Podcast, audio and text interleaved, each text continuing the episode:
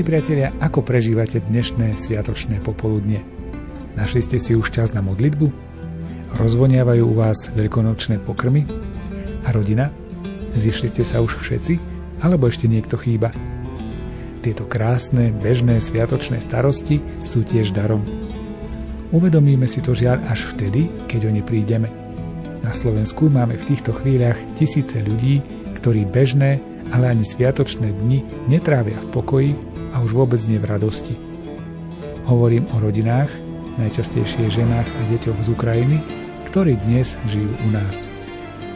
Na hraniciach, vlakových a autobusových staniciach aj práve v tejto chvíli stoja matky s deťmi.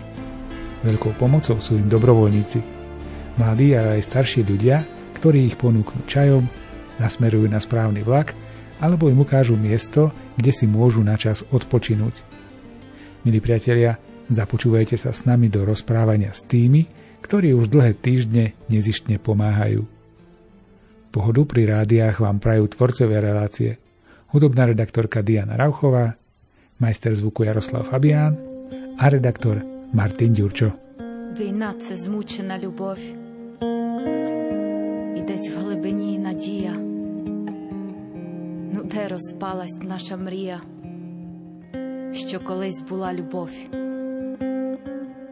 Як протікає рідних кров, не розумію це, зупинись. Життя нас болить тихими вечорами змінних полів, будем боротися без слів. Життя так болить, але не забувай, що ми свої, ми свої. Життя прекрасне пам'ятай, коли кохаєм. Ти про це не забувай, і ми питаєм, чи ми свої, aj v boji. Či sme svoji, aj v boji. Domček Anky Kolesárovej vo Vysokej nad Uhom je len pár kilometrov od hraníc. Toto putnické miesto je od prvých hodín vojny miestom pomoci a miestom, kam smeruje pomoc darcov pre ľudí na Ukrajine. Akým spôsobom pomáhajú, ako vyzerá konkrétna pomoc na tomto mieste, nám už povie rektor pastoračného centra Anny Kolesárovej Pavol Hudák. Máme tu také štyri skupiny ľudí, by som to rozdelil. Prvá skupina sú vlastne utečenci, to sú predovšetkým matky s deťmi. Tých máme eh, v dome Sv. Jozefa časť domu je pre nich vyhradená a potom tiež časť v kultúrnom dome. Keď je ich veľa, tak potom, e, lebo to väčšinou v noci prichádzajú, takže ich presúvame. V podstate niektorých už ubytujeme aj v kultúrnom dome, kde je viac miest ešte, ale síce také bojovejšie, hej, ale tak. Potom druhá skupina sú ľudia, ktorí e, prichádzajú sem ako dobrovoľníci, ktorí pracujú alebo slúžia na, na hraniciach. Takže to sú ľudia z celoslovenska, z Čiech, prichádza aj dosť veľa Čechov chodí, takže my ich tu ubytujeme na, ten, na tú noc alebo na deň, lebo po nočnej prichádzajú vymrznutí, celú noc slúžili, takže cez deň spia. A tak dievčatá máme v dome Sv. Jozefa a chlapcov máme v kultúrnom dome. Tam je ďalších 50 miest pre nich pripravených, čiže tam oni vlastne spia, či v noci alebo cez deň tam je stále tak ticho, vytvorené pre nich. Potom tretia skupina ľudí, to sú dobrovoľníci, ktorí prišli sem, aby nám pomáhali slúžiť celému tomu, e, lebo treba variť, starať sa, komunikovať s tými ľuďmi, ktorí sem e, prichádzajú. To je kopec služieb, lebo to sú aj nočné, my máme nočné služby v kultúrnom dome, takže to sú, sú ľudia, ktorí, ktorí tie veci vykonávajú aj robia testy. Keď prichádzajú títo ľudia, stále musíme testovať, aby sme sa chránili. Takže e, COVID testami. A potom štvrtá skupina, vlastne to sme my čo sme tu doma. Hej.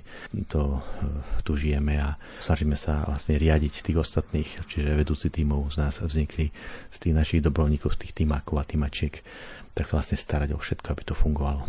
Pretože tu je každý deň dajme tomu 50, 80, 100 ľudí, aj niekedy viac. To pre všetky treba stravu, e, nejaký e, ten program vytvoriť pre deti, vlastne nejaké aktivity, e, prijať milodary, ktoré prišli, roztiediť ich, nabaliť, obdarovať a tak ďalej. Alebo teraz presúvame niektoré milodary, čo nám prišli aktuálne do Sobranec, je veľký sklad v hale a tam sa plnia kamióny, ktoré idú priamo na hranicu, preto aké je núda tak my vlastne posúvame tie všetky veci, čo tam prišli a vyberme tak, aby niečo tu zostalo pre tých núdznych, ale aby sme posielali tam podľa potreby. Máte predstavu, že koľko ľudí vlastne prešlo domčekom? Lebo prvé dni to boli možno desiatky, potom stovky, teraz sú to už naozaj asi aj tisíce ľudí, ktorých ste zachytili nejaké. Tak e, neviem, ne, nemám e, toto e, nejak zapísané čísla, koľko ľudí to bolo, ale toto miesto je pre všetky miesto prvého kontaktu Takže e, našou úlohou je zachytiť tých najnúcnejších, ktorí vlastne sú vymrznutí hlavne v noci, keď, keď e, sú unavení, možno niekoľko dní putovali, cestovali vlastne na, na túto hranicu do Slovenskom. Celý deň, keď ľudia prechádzajú hranice, zvyčajne snažia sa utekať ďalej, čo naďalej. Čiže tých hranic cez deň veľmi nám tu ľudia nechodia. Skoro v noci, keď sú ľudia prejdú hranice a sú uzimení a, a potrebujú sa osprchovať, potrebujú sa trošku poľučtiť. Hej, takže vlastne my sme miesto, ktoré zachytáva a poskytne ubytovanie 1, 2, 3 noci a si ľudia e, vyspali, oddychli a odchádzajú ďalej, lebo každý deň prichádzajú noví ľudia a niektorí tu zostávajú ešte trošku ešte do, doriešiť svoj problém, alebo sa niekedy čakajú tie, tí ľudia, nejakí príbuzní ešte volajú, že oni prídu, dajme tomu o dva dní, tak počkajú na nich. A, ale tiež snažíme sa im tak nejak posúvať ďalej, aby nám to neostalo tu stáť. Hej, pretože to je miesto, kde je prvý kontakt, či na slovo je skôr im pomáhať a rádiť, hľadať cestovný poriadok, vlastne ako sa dostať, kam sa dostať, alebo ich vyviesť. Hej, takže máme kontakty na ľudí, organizácie, ktoré tých ľudí berú a vieme, že sú beč, bezpečné cesty, takže ich napríklad odvážajú či do Nemecka, teraz sme mali včera do Nemecka nám e, sme poslali ľudí, alebo na západné Slovensko, kde si na nejaké ďalšie stretnutia, alebo na shromažďovanie pre autobusy, či Michalovce, alebo v tomto vo vyššom Nemeckom. Takže tam sú pripravené autobusy, ktorí vyvážajú kde si a oni sa tak začneme tak komunikovať, aby sme stále ich posunuli kam si. A teraz, to čo teraz prichádza, alebo prvé, keď začali chodiť, to, to boli ľudia, ktorí boli ako nastavení, že majú kam ísť, že, že majú známy, kde si v Španielsku, alebo v Taliansku, alebo kde si, alebo v Čechách oni išli, prešli tá ďalej, vyspali sa hej, a dali do poriadku trošku a u, išli ďalej, utekali ďalej. Ale teraz prichádzajú už ďalší ľudia, ľudia, ktorí už nemajú tak jasné, že kam chcú ísť, pretože nemajú kontakty. Tí prví utekali aj, aj autami a všetko. Teraz prichádzajú takí, ktorí vychádzajú preto, lebo sú hladní, lebo, lebo sa dva týždne schovávali kde si v bunkri a boli hladní a nemali čo jesť a, vlastne, a všade bomby lietali a tak, čiže tí ľudia nám rozprávali svoje príbehy, že s deťmi vlastne utekali, otcovia nemohli, lebo museli zostať v boji, ale, ale oni si trhali plachtu bielu, ova, om, si oviazali oko rúk a mávali a išli podali, že radšej zomrieme, keď nás zastrelia vonku, ako zomrieť hladom, kde si v bunkri, takže vlastne riskovali smrť, vlastne, že ich zabijú. A oni kývali takto, aby, aby nikto nezastrelil. A s deťmi a skončili u nás vlastne, tu, tu sú teraz. Čiže ľudia, ktorí niekoľko dní v tých veciach boli, v tých, tých oblečeniach, takže to, to oni, oni rýchlo sme to vyhádzali do kontajnera, to, oblečenie už v podstate, lebo nemali čo si na seba obliecť. A tu sme im dali nové oblečenie, sa, sa tak trošku očistili, dali do poriadku aj, aj trošku psychicky, aspoň sa vypakať, ale tak aj ďalej. Hej. Čiže toto je t- teraz naše poslanie a zdá sa, že, že ľudia ešte za hranicami je veľmi veľa biedy, ľudí, ktorí, ktorí vlastne nemajú kam ísť, nemajú kontakty v zahraničí, možno nemajú odvahu odísť, čakajú, že to azda skončí, že to sa skončí, takže priam tam bude veľa chorých, veľa uh, hladných, vlastne ubiedených, uh, zranených, ktorí vlastne ešte len čakajú ak to neskončí, tak ich máme o chvíľočku tu a vtedy bude treba ešte väčšiu humanitárnu pomoc. prišlo veľa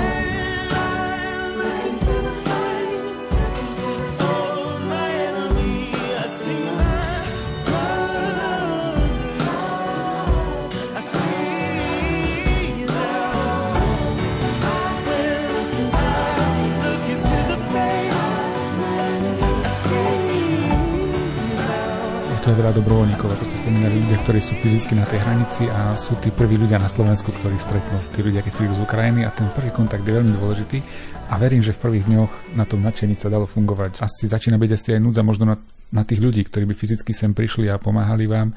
Dobrovoľníkom treba, lebo naozaj to nadšenie už opadlo. My sa snažíme poskytnúť dobrovoľníkom e, spánok, to naozaj, lebo v autách spali, kde všade po stanoch a to, to je 0 stupňov, to je zima vonku, hej. Čiže boli vymrznutí a boli tak šťastní, že našli teplú vodu a že vlastne po týždni takto a teraz chodia aj rodinky, celé rodinky chodia slúžiť s deťmi alebo starí rodičia, e, čo vládzu ešte prídu. Ale no, nás poprosili, sme poskytli práve takýmto ľuďom, ktorí slúžia na hraniciach, lebo to je vlastne službu, služba srdcu. Hej, tým, keď sa budeme venovať dobrovoľníkom, dáme im tu na, sa, sa, e, e, nejak za zemie to sociálne, nejak, aby, aby aby mohli fungovať lepšie slúžiť, aby sa vyspali. Takže naozaj to služba všetkým ukrajinským utečencom, keď, keď oni sa starajú o tisícky tých ľudí na hranici. Takže vidíme, že je to dôležité a chodia tu ľudia rozliční, aj neveriaci ľudia, ľudia iných církví. Teraz sme tu mali kazateľa Bratskej církvy z, z, z Prahy, sa predstavuje, že on je vlastne farár, hej, tak sme sa t- si odfotili spolu a tak. Mali sme tu kazateľa cirkvi apoštolskej e, z Kieva, ktorý býval niekoľko dní tu a čakal na svoju manželku a mal veľmi pekný príhovor, vlastne poďakovanie všetkým za prijatie. Vydal sviestvo, že, že my sme prejavili jemu viac lásky a jeho manželke, ako on celý, za celý svoj život svojej manželky, že sa musí napraviť, tak, tak ďakoval, že takú lásku a prijatie, lebo charizma miesta domček je prijatie. A potom množstvo dobrovoľníkov, čo sú tu, tak to, a nevieme, aký množných cirkví alebo ateisti. A, ale aj tie utečenci hovoria, dnes máme tu baptistov napríklad, hej, vlastne oni prišli v Žigulke, starej Žigule, desiati desiati tam boli plno detí a, oni išli niekoľko dní v tom aute a sa dostali vlastne k nám. Teraz sú tu, dnes ráno mali už odchádzať, ale desiati na, napchatí v tom malom autičku. Neviem, ako to zvládli, ale tu boli šťastní vlastne, že dorazili konečne do bezpečia. Takže e, myslím si, že tá, tá služba dovolníkov je veľmi dôležitá a že, že to Boh všetko odmení, všetko vidí. Keď ste sem prišli a ak môžeme vaše meno? Prišla som z Partizánskeho a volám sa Janka. Čo je náplňou vašej práce? Čo tu robíte reálne na hraniciach? Alebo ste v domčeku? No, ja som sa prihlásila pod taktovkou skautov, hoci nie som skautka. A mala som na starosti vlastne ubytovávanie mamičiek s deťmi do stanov, ktoré prichádzali. A sledovali sme to, aby cítili to bezpečie, prijatie, teplo. Taký základ. A nielen teplo vlastne toho vyhrievaného stanu, ale práve toho ľudského srdca. Ako dlho ste tu? Ja som nie až tak veľmi dlho, prišla som vo štvrtok a mala som za sebou v podstate tri nočné smeny. Aké to je, čo sa týka takého pocitu, lebo tí ľudia asi nie sú usmiatí, nie sú, no, si to musí byť ťažké komunikovať s nimi vôbec, nevedia, kde sú a vy ste možno jedným z prvých ľudí, ktorých stretnú tu na Slovensku. Aké to je pre vás tak ako človeka? Asi mamu tiež. Uh-huh. Mala som možnosť hneď prvú nočnú smenu byť priamo na colnici, čiže ako náhle sa oni dostali na slovenskú stranu, že im potvrdili v pase, že už sú teda na Slovensku, tak my sme sa snažili buď e, deťom dať nejakého plišáka alebo nejakú sladkosť, že proste aby cítili, že hneď niečím sú obdarovaní. A bolo veľmi silné vidieť, e, že konečne to dieťa sa usmialo a v matkách to často vyvolalo potoky slz. To, že oni videli konečne to dieťa bezpečí, usmiate, pokojné a spokojné. A pre nás bolo takým veľkým, veľkým zadozďučnením jedno obyčajné proste, ktoré nám dokázali dať ďakujem. Proste z tej ich strany v tom slove ďakujem bolo obsiahnuté neskutočne veľa. A možno aj teraz, keď sme mali svetú omšu s otcom biskupom Forgáčom, keď sme sa mali zdieľať, že čo by sme radi povedali, tak ja som si tam uvedomila, že ich prichádzali stovky, tisícky, že to bolo fakt tisícky očí, cez ktoré sme mohli spoznávať, stretávať Boha. Cez tie ľudské svedectvá, príbehy, to, čo nám Boh hovoril, že ako sa nám prihovarilo brat Peter, kapucín a som tu týždeň. Čo bolo vašou úlohou? Vy ste kapucín, vy ste kňaz, ale predpokladám, že tu je tá vaša úloha asi trochu iná. Dostal som za úlohu tu byť v dome, že mi povedal, buď tu, a takže slúžiť aj tým eh, ľuďom, ktorí teda slúžia iným, a, ale slúžil som aj tým, ktorí teda tu prichádzali z Ukrajiny a ktorí tu boli ubytovaní, takže eh, som bol aj s nimi. Takže moja úloha bola byť v dome. Dôležité je to povedať, že hoci sme v kresťanskom, v katolickom prostredí, služba, ktorá sa tu poskytuje, lebo veci, ktoré sa tu dejú, nie sú len pre katolíkov a predpokladám, že katolíkov je tu asi aj menšina, ktorí prichádzajú. Aký je ten ich vzťah možno k vám, keď vidia, že ste tu, vábite, ste tu? Vnímal som, že tu sa zotreli všetky rozdiely, že pravoslávni, katolíci alebo baptisti, rôzny som stretol a vnímal som, že mám ich dôveru, že, že ten habit e, na mne, že to nie je len kus lásky, ale vnímali, že, že patríme Kristovi všetci. Takže takú spolupatričnosť a som videl, že nezáleží, aký je človek, ale že to utrpenie nás veľmi spojilo.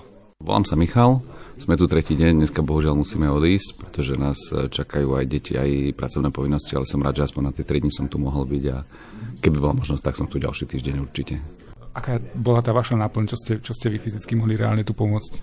Tak toto centrum je zamerané hlavne na pomoc dobrovoľníkom, že poskytujem tu zázemie, pre tých, ktorí pracujú na hraniciach alebo v triediacich skladoch. Takže v kultúrnom dome, kde chodia prespávať, sme zabezpečovali pre nich strávu, ubytovanie, hygienu a tak ďalej.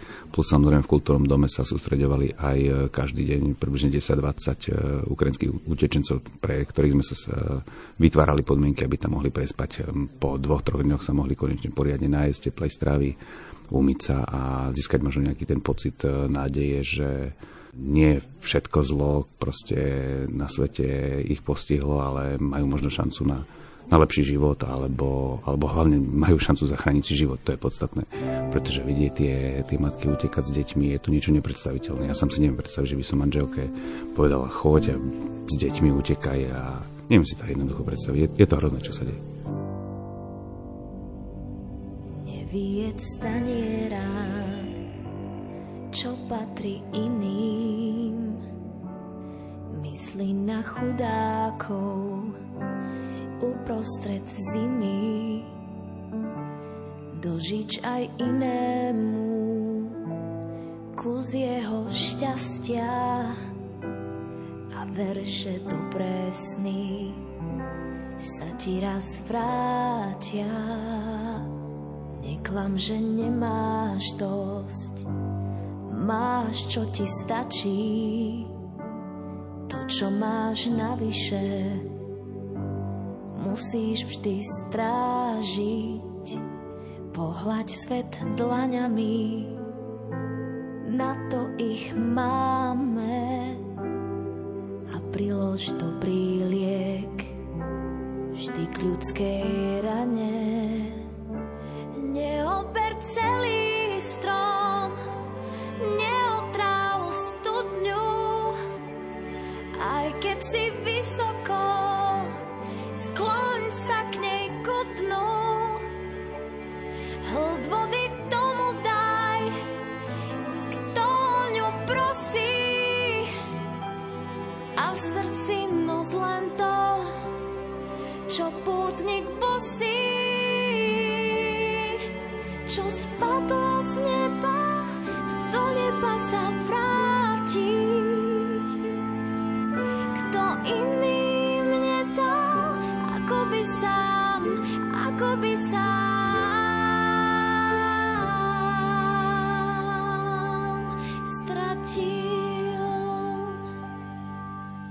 Nie je tajomstvom, že ako prvá zareagovala na utečeneckú krízu církev.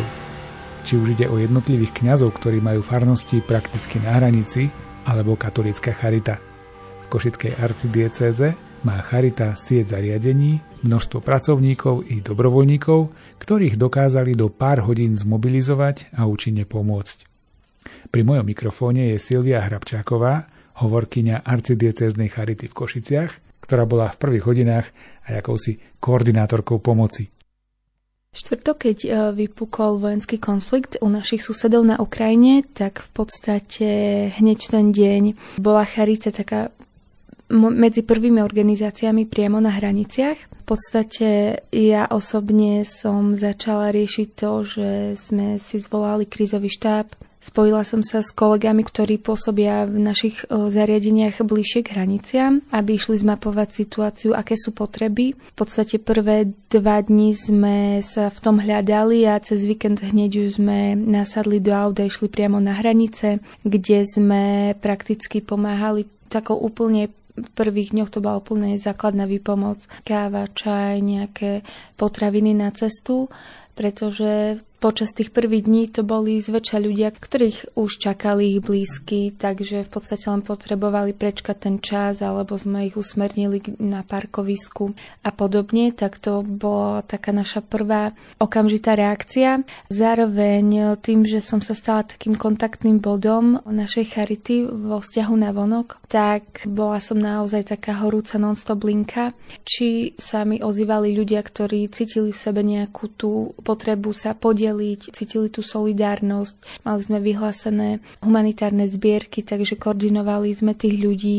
Boli to také prvé dni naozaj že ľudia boli ochotní, aj čo sa týka nahlasovania nejakých ubytovacích kapacít. Potrebovali sme to celé nejako skoordinovať a v podstate tie prvé chvíle sme ako keby suplovali tú úlohu či už samozpráva alebo štátnych inštitúcií, ktorí zareagovali, skoordinovali sa troška neskôr a tie prvé týždne to bolo tá ukrajinská utečenecká vlna na pleciach toho mimovládneho sektora, na pleciach cirkví a cirkevných inštitúcií, ktorí naozaj veľmi promptne a okamžite reagovali. Jednak je z toho poslania, ktoré máme, že byť blízko pri človeku a jednak je z toho, že máme tu svoje postavenie a pôsobíme tam v týchto oblastiach, kde vlastne sprevádzame tých ľudí, ktorí si prichádzajú nejakou náhlou životnou situáciou a vojna takou určite je. My sa teraz rozprávame už v apríli, čo je viac ako mesiac e, o začiatku toho konfliktu. Čím žiješ teraz? Kde je ten váš dôraz v súčasnosti, čo sa týka tej pomoci? Tak naozaj teraz v apríli sme si viacerí tak e, zhlboka sa nadýchli a troška sa odbremenili, pretože teraz je situácia momentálne taká celkom pokojná a zamerali sme sa skôr na takú dlhodobú pomoc a sprevádzanie už utečencov, ktorí ostávajú na Slovensku, ktorí si tu našli nejak útočisko, nejaký domov, či je to spolupráca s farnostiami, so spoločenstvami, s nejakými ubytovacími kapacitami, kde ich podporujeme či už materiálne, Čiže pomáhame tým rodinám s materiálnou výpomocou, základné potraviny, trvanlivé potraviny, drogéria, šatstvo, školské pomôcky, ale zároveň ich sprevádzame odborne prostredníctvom sociálneho poradenstva, kde sa ich snažíme integrovať do spoločnosti a vypomáhame im s takýmito sprevádzaním úradmi, vybavovanie škôlky pre deti, nejaká základná zdravotná starostlivosť, zorientovať sa v tom našom sociálnom systéme a pomôcť im v tých úradných mimoriadných záležitostiach, ktoré si ako utečenci musia splniť. Tá vojna a potom to, čo sa deje, to je tak nečakané, alebo také zvláštne v našich končinách, že naozaj chvála Bohu, nejakých 70 alebo aj viac rokov tu nič také nebolo na okolí blízko, myslím od tej druhej svetovej vojny. Ako ste vedeli, ako reagovať, alebo ste už hneď išli s tým, že máme nejaké plány a bude to takto, takto a ideme podľa nejakého plánu, alebo je to skôr reakcia proste naozaj na tie konkrétne situácie, ktoré nastávajú, že čo tí ľudia práve potrebujú, tak to sa im snažíme pomôcť? Prvé dni to bolo skôr také intuitívne a prvé dni to bolo skôr také naozaj, že čo aktuálne horí, tam ideme, to riešime, ale s odstupom času môžeme povedať, že aj my sa profesionalizujeme v tom, čo robíme. Výhodu máme v tom, že vlastne naša charita a centrálna charita v Bratislave má skúsenosti s prácou s humanitárnou krízou v zahraničí, či už je to Irak, Sýria, štáty Afriky, kde je nejaká skúsenosť s takouto situáciou a zároveň sme absolvovali niekoľko zahraničných návštev od našich e, priateľov, či už z Belgická alebo z Spojeného kráľovstva a podobne, kde vlastne prichádzajú a troška nám pomáhajú aj e, s tou vlnou utečencov, pretože oni majú osobné skúsenosti. Takže aktuálne už sa skôr zameriame na takú víziu a stratégiu do ďalších týždňov a mesiacov, ako tú pomoc poskytovať profesionálnejšie a hľadáme možnosti, ako skvalitniť tie služby, ktoré máme, ale zároveň, aby sme adresne pomáhali tak, ako to títo utečenci potrebujú.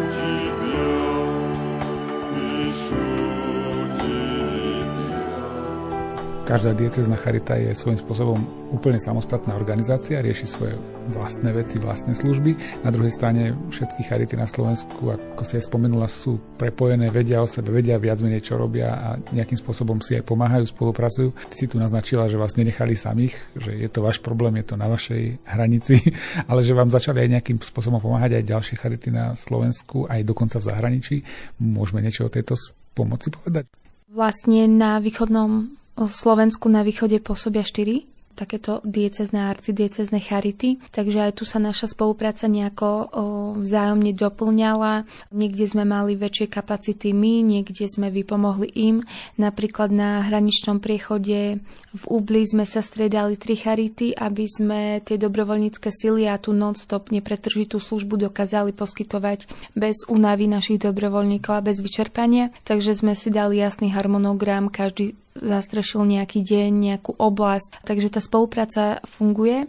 Zároveň aj napríklad, čo sa týka tých zahraničných spoluprác, tak tam v podstate každá charita má nejakú oblasť, a skúsenosť s inou oblasťou, či už je to logistika, alebo či už je to takéto psychologické sprevádzanie s posttraumatickými skúsenostiami detí e, vojnou, alebo psychologická pomoc, začlenenie, integrácia, ubytovanie a podobne. Takže tam aktuálne pripravujeme nejaké projekty alebo hľadáme prienik čo môžeme my poskytnúť, čo je úloha iných organizácií, ktorí sú v tom možno entablovanejší na trhu dlhšie a hľadáme takú mieru adresnosti. Neviem presne, aké sú teraz tie čísla tých ľudí, ktorí ostali u nás na Slovensku, ale hovoríme o desiatkách tisícoch ľudí, ktorí sú viac menej po celom Slovensku roztrúsení. To, čo je vlastne náročné, je ale akože nájsť im miesto, nájsť im priestory, to je jedna časť problému. Druhá časť je potom, že tí ľudia musia niečo jesť, musia niekde spať. Ono sa to zdá taká banalita, ale potrebuje nejaký program. Nemôžete tri týždne byť zavretí v jednej izbe a pozerať z okna. Jednoducho musíte im vymyslieť niečo, že aj pre deti, aj, aj tie ženy potrebujú nejako žiť viac menej normálne. A to všetko je vlastne na starostiach tých ľudí, ktorí ich ubytujú, ktorí im pomáhajú. A z veľkej časti ste to aj vy. Čo sa týka ubytovacích aktivít, tak aj konferencia biskupov Slovenska v spolupráci so Slovenskou katolickou charitou spustila registráciu ubytovania. Taktiež teraz aktuálne už sú dostupné rôzne tie ubytovacie kapacity a aplikácie zo strany štátnych samozpráv. Takže teraz to ubytovanie už má nejaký taký jednotný systém alebo nejakú prehľadnosť. Čo sa týka našich kapacít, tak my sme pripravili asi približne 50 provizorných miest pre vojnových utečencov, avšak ide o miesta, ktoré sme zaplňali a pomáhali sme dočasným ubytovaním, čiže u nás ľudia ostali deň, dva, tri a pokračovali vo svojej ceste zväčša za hranice. V zariadeniach zároveň, kde sme im ponúkali ubytovanie, sme pre deti vytvorili detský kútik, kde mali hráčky, takže deti mali takto vyplnený deň, mali tam nejaké školské potreby, kreslili si. Taktiež pre všetkých sme zabezpečili teplú stravu trikrát denne. Na cestu sme im pripravili potravinové balíky. A naši dobrovoľníci ich sprevádzali napríklad na stanicu, pomohli s kúpou lístkov. Napríklad aj v takom našom utulka v nocľahárni boli veľmi napomocní na, naši samotní klienti, ľudia bez domova, ktorí im pomohli s prípravou samotných tých ubytovacích kapacít. A mali sme tam ľudí, ktorí ovládajú anglický jazyk, pretože za, pracovali v zahraničí, tak tým tlmočili, pomáhali s kúpou lístkov. A bol to naozaj taká pekná symbióza a integrácia aj jedných aj druhých.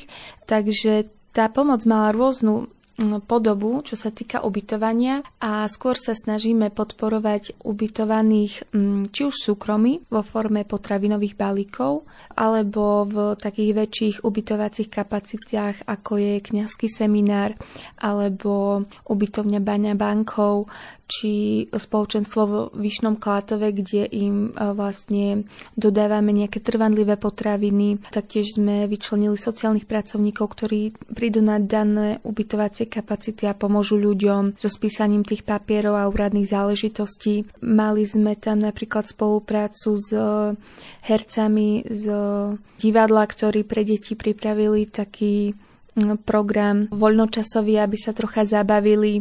Pripravili sme pre deti nejaké také mm, hračky, balíčky, aby v podstate mali vyplnený aj ten program a zároveň, aby tú traumu, ktorú prežili s tým niekoľko dňovým alebo hodinovým cestovaním a tá únava a ten stres tej celkovej situácie a takou obavou, čo bude, pretože mnohí nevedia, kedy sa vrátia, či sa vrátia, ako sa vrátia. Takže hlavne v tomto období sa snažíme hľadať možnosti, ako im tento čas vyplniť, kým si napríklad nájdu prácu alebo nastúpia do, deti do škôl, aby mali ten voľný program e, čo najviac naplnený. Svojim príkaz o tebe, aby ťa strážili na tvojich cestách.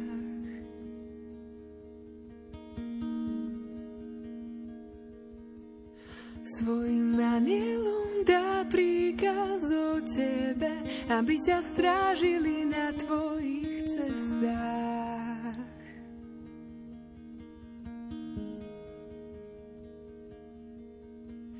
Kto pod ochranou najvyššieho prebýva. A kto v tvúni všemohúceho sa zdržiava, kto povie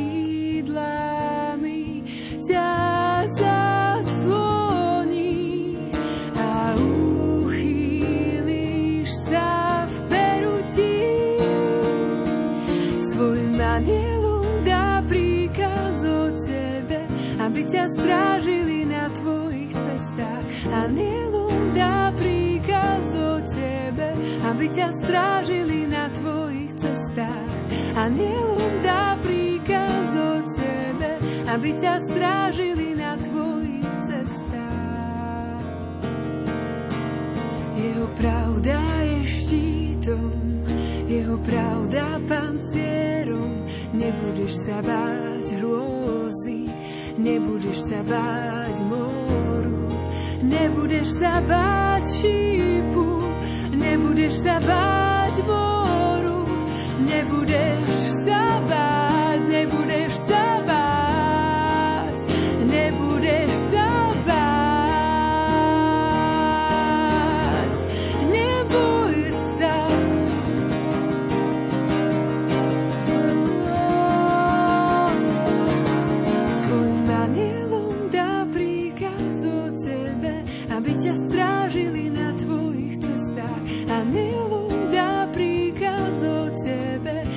ťa strážili na tvojich cestách. Anielom dá príkaz o tebe, aby ťa strážili na tvojich cestách. A nestihne ťa nejaké nešťastie, nestihne ťa nejaká pohroma, nestihne ťa nejaké nešťastie, nestihne ťa nejaká pohroma.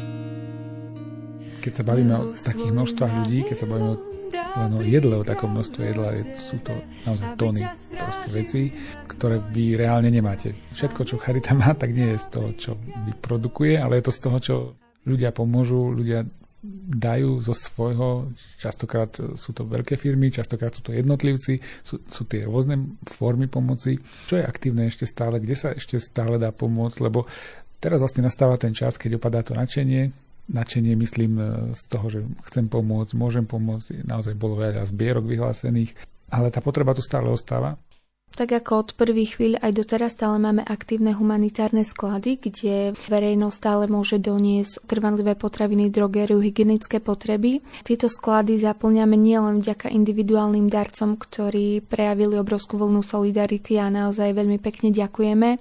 Mali sme darcov nielen zo Slovenska, ale aj zo zahraničia, z Paríža, z Belgicka, ktorí išli nejako buď pomáhať a zastavili sa, doniesli nám, nakúpili, čo bolo potrebné, ale tak Taktiež máme partnerov aj nejaké korporácie alebo veľké spoločnosti, kde tá pomoc je už taká objemnejšia.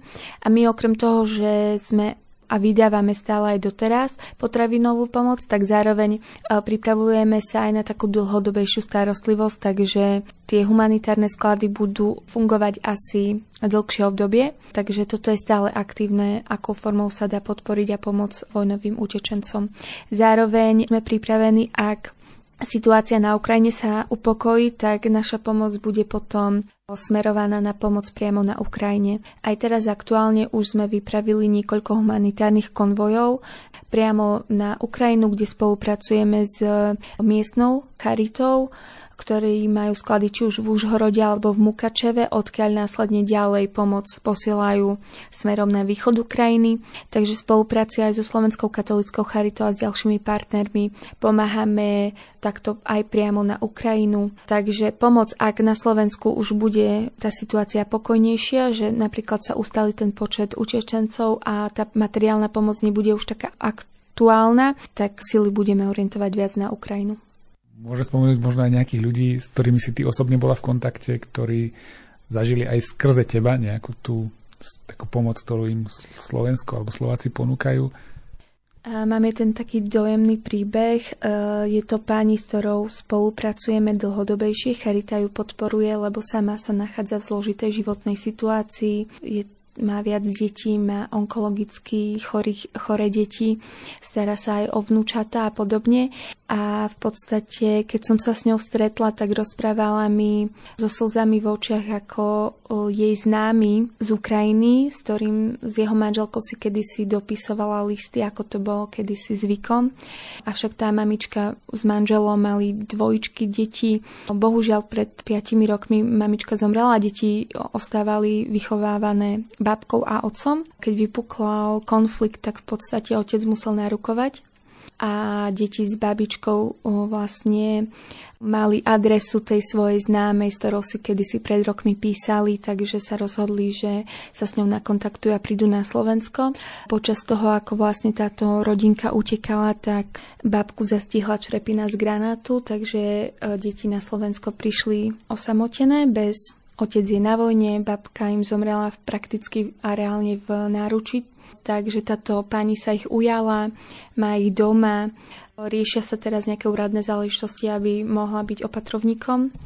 Takže tam sme vypomáhali nielen materiálne, ale aj psychologická výpomoc tým e, deťom, pomoc tými úradnými záležitostiami. Musí prebehnúť nejaké súdne konanie, pretože je to opatrovníctvo.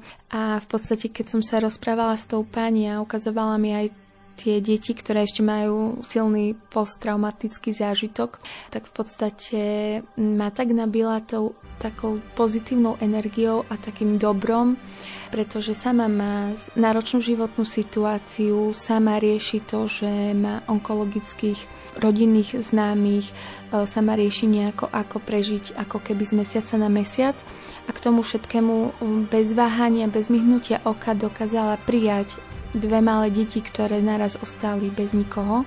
A v podstate to, keď len ja som im donesla nejaké oblečenie, alebo keď len to, že im pripravím potravinový balíček, je taká úplne ako keby kvapka v mori, ale keď sa tie kúsočky tak pekne poskladajú, tak tá pomoc má naozaj krásne posolstvo.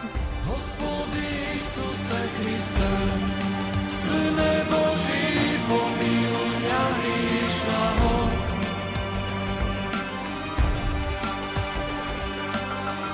Hospody Isuse Kriste, Syne Boží, pomiluj mňa hríšného.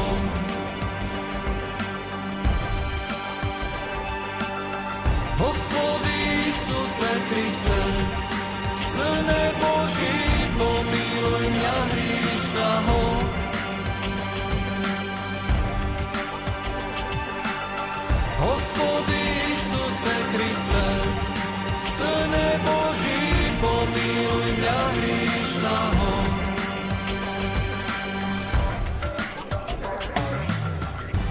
Mnohí utečenci vedia, kde utekajú a majú plán.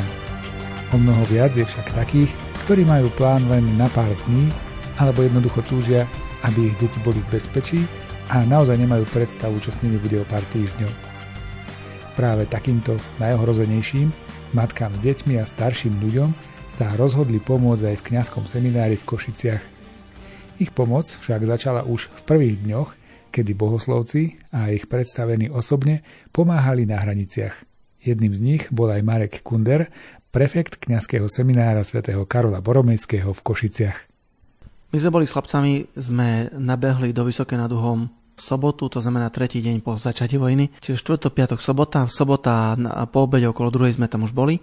Po obede sme vlastne boli v tej službe tam vo Vysoké nad Uhom domčeku a v noci sme mali možnosť ísť pozrieť na hranice, tak sme išli. Tam sme boli asi 3-4 hodiny.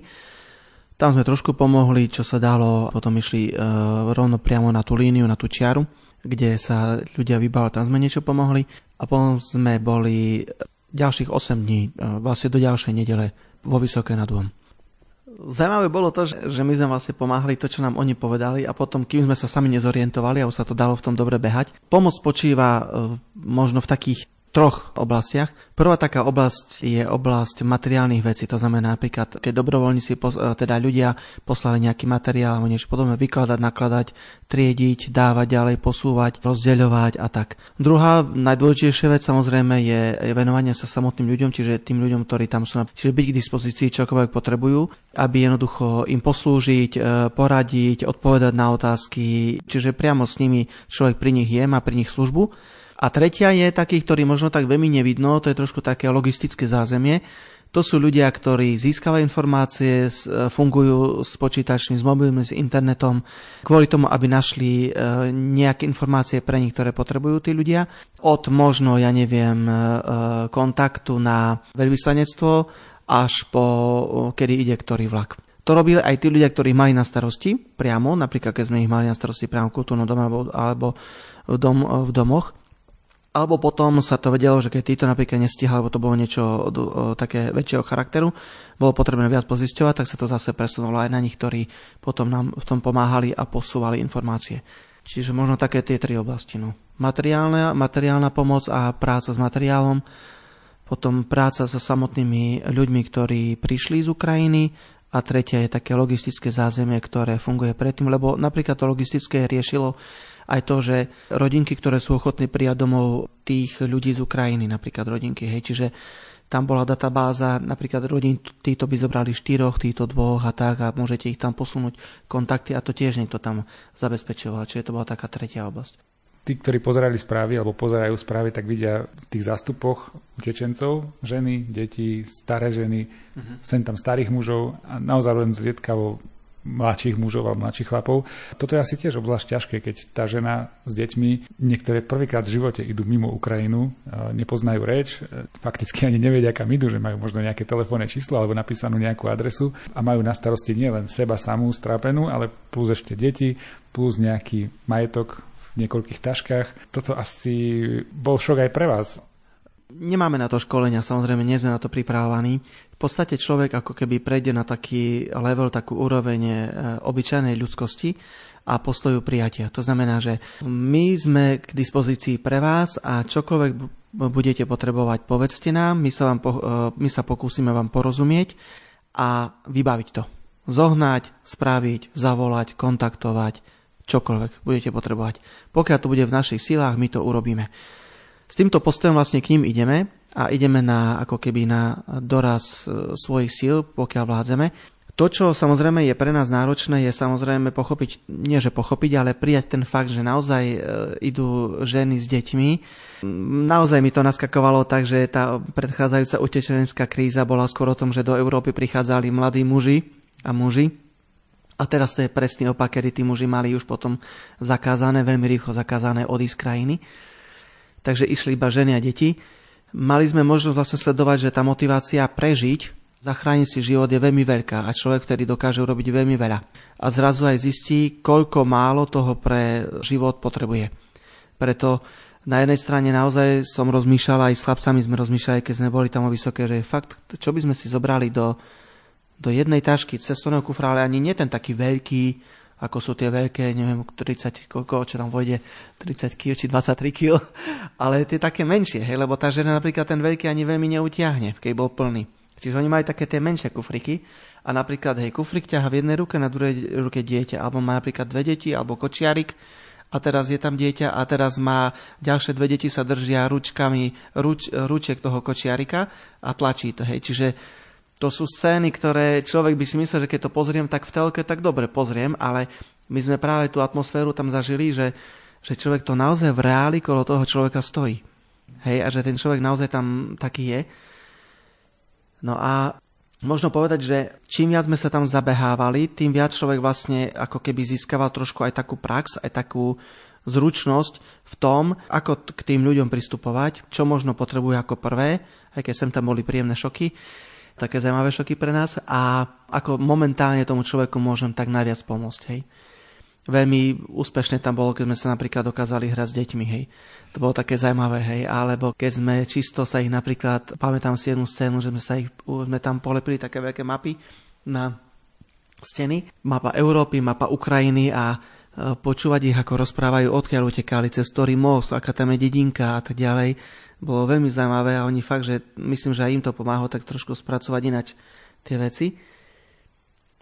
No a potom následne bolo zaujímavé sledovať, ako sa ľudia, e, ako sa tam prakticky sme stretávali ľudí, ktorí vedeli, kam idú, naozaj mali ten kontakt a vedeli, kam chcú ísť a takí, ktorí naozaj nevedeli kam, nemali kam. Len jednoducho vedeli, že potrebujú utiecť. Na príbehy tých žien, tie vlastne napríklad boli od toho, že ženy, ako som udival v tom, že majú tu gúraž, ale oni majú to materstvo, to tak akože zaberie, čiže mm, principiálne ma to neprekvapovalo, že dokážu zbaliť sa, zobrať deti a odísť. Ale napríklad také veci typu, keď sme vedeli, že tá žena e, dovtedy málo kedy šoferovala a zo, teda s autom bola málo kedy niekde pár kilometrov od bydliska a odrazu potrebovala ísť autom sama tisíce kilometrov. A tá žena dokázala prekonať seba a ísť. Hej? A ten strach, oni tam potom niektorí hovorí, že ten strach vlastne, že sadnúť do auta, v živote nebola ďaleko autom a ísť. Jednoducho, lebo mu, vie, že musí odísť z krajiny. Čiže to sú také prípady, až po také prípady, že tam tak jedna rodinka prišla, to hneď sme z hraníc brali, boli štyri ženy a ona povedala, hej, že toto je moja dcéra, toto je moja nevesta, hej, a ešte myslím moja sestra. O, tak nejak. A jedna bola taká, čo aj nemohla chodiť, mali babku. Tak, a moja mama, tak. A čiže mali vlastne, a tá babka vlastne nemohla chodiť po svojich nohách, tak sme ju na stoličkách, na stoličke e, od auta, hej, zase do, najprv do auta, potom od auta dávali do toho domu, kde bývali, do izby. No a jednoducho človek obdivoval pánečky, zobrala sa, no nie pomoci, uteká, hej. No a, tak, no a potom tam sa to ešte vo Vysokej v tých prvých dňoch miešalo s tými študentami z Afriky, ktorí študovali na Ukrajine. Ono nám to pripomínalo, že je to tá utečenská kríza predtým, he, že zase títo ľudia utekajú cez Ukrajinu. To bolo, bolo zneužívané, áno, ale my sme si trošku zistili tie informácie v tom zmysle, že sme sa ich pýtali a my sme vlastne zistili, že oni sú, oni sú síce z Maroka, e, z Nigérie, e, z Kamerunu a podobne, hej, ale oni vlastne študujú napríklad farmáciu, alebo medicínu, alebo inžinierstvo, alebo čokoľvek na Ukrajine, hej, a utekali. No a zase ich príbehy boli iné. Oni boli trošku takí bezstarostnejší, lebo predsa študentský život nemám nikoho na hlave, o nikoho sa nemusím starať, starám sa samo seba. Hej. Čiže buď sa dostať domov, alebo ísť na západku niekomu známemu, čo tam majú kamarátov, kade tade. Hej. Sloboda je pierko, skrídla holubice, čo chce k letu iba čistý vzduch. Býva len pár krokov, pár krokov od strelnice, preto už má slabý sluch. Ako pierko z krídla holubice, letí si a nepadá. K tomu letu svet jej hrá na bicie a solo chce mať armáda. Ako pierko z krídla holubice letí si a nepadá. K tomu hrá na bicie a solo chce mať armáda. Vy ste boli dlhé roky v pastorácii, teraz ste v kniazskom seminári, uh-huh. máte na starosti budúcich bohoslovcov v propedeutickom ročníku. To sú také už same o sebe celkom zaujímavé funkcie. No a teraz vám vlastne fakticky pribudla aj ďalšia starosť. No, nie ste na to sám, samozrejme, ste tu zapojení všetci, ale dnes v kniazskom seminári ubytovávate niekoľko desiatok ľudí, teda matky s deťmi. Podstatne vám to zmenilo život. Tá formácia je teraz taká, že no, myslím, žiadna pápežská encyklika s týmto nerátala, že bohoslovci budú v spoločnosti žije deti a že to bude veselé a že namiesto tej púšte a tej samoty bude veľmi rušný život. Ale, ale myslím si, že nikto vám nemôže vyčítať, ani nevyčíta asi, že, že ste sa takto zareagovali. Určite však tomu predchádzala nejaká porada, že je to vhodné, je to správne, máme sa do toho zapojiť. No takto, my sme štyria vlastne, čiže s troma chlapcami sme išli do Vysokej. To bolo hneď na tretí deň. Keď kolegovia rozhodovali o tom, že príjmeme tie mamičky s deťmi sem do seminára, tak ja som tu vtedy nebol. My sme boli v tej Vysokej nad Uhom. Ale viem, že vlastne mali porado, potom sa rozhodli tak aj po spolupráci a komunikácii s biskupským úradom, s arcibiskupským úradom. Čiže je tu okolo 50 ľudí a pravdu povedia, vzniklo to, čo ja viem, tak vzniklo to na základe e, práve takého rozmýšľania, že ako môžeme my priložiť ruku k dielu. Hej? Že máme tu napríklad voľné izby v rámci seminára, nemáme, všetky izby neboli plné, či si môžeme dovoliť prijať týchto ľudí. Hej? Potom sa vlastne zistilo, áno, túto jednu chodbu vieme im dať celú dispozíciu aj s izbami, so sociálnym zariadením, so všetkým, tak sa rozhodlo dobre. Potom ďalšie izby, vy tu máte v propedeutiku niečo voľné, môžete im dať áno, chlapci sa môžu jeden presávať ku druhému, vytvoriť dvojky z jednotiek, uvoľníme ďalšie dve izby, tak majú 5 izieb tu medzi nami. Hej? Čiže ono to tak vlastne vzniklo, až sa vlastne ako keby dostali sme sa na tú kapacitu plus prístelky plus podobne tých 50 ľudí okolo CCA. No a je tu úplne iná atmosféra, to je logické. Keď budem taký osobnejší z pohľadu propedeutika, tak propedeutický ročník je na prvom mieste, má ľudskú formáciu. Až tak je duchovná, až tak je intelektuálna. Hej. Čiže my máme ideálne, pretože chlapci aj vo Vysoké nad aj potom tí dvaja, ktorí tu ostali, lebo oni ešte mali karanténu kvôli covidu, tak oni sa vlastne vyzdraveli akurát tedy, keď bolo potrebné pripravovať naše izby. Plus dvoch našich presťahovať k sebe. Hej, čiže oni vlastne fungovali tu na inom fronte, my štyria na tamtom fronte a prakticky sme všetci naplňali to, čo je prvým cieľom a to je ľudská formácia. No a jednak e, samozrejme formácia v zmysle e, prijatia tých ľudí a vedieť s nimi komunikovať, vedieť, vedieť s nimi byť a tráviť čas. A teraz už keď sú priamo medzi nami, no tak už je tu formácia na čisto.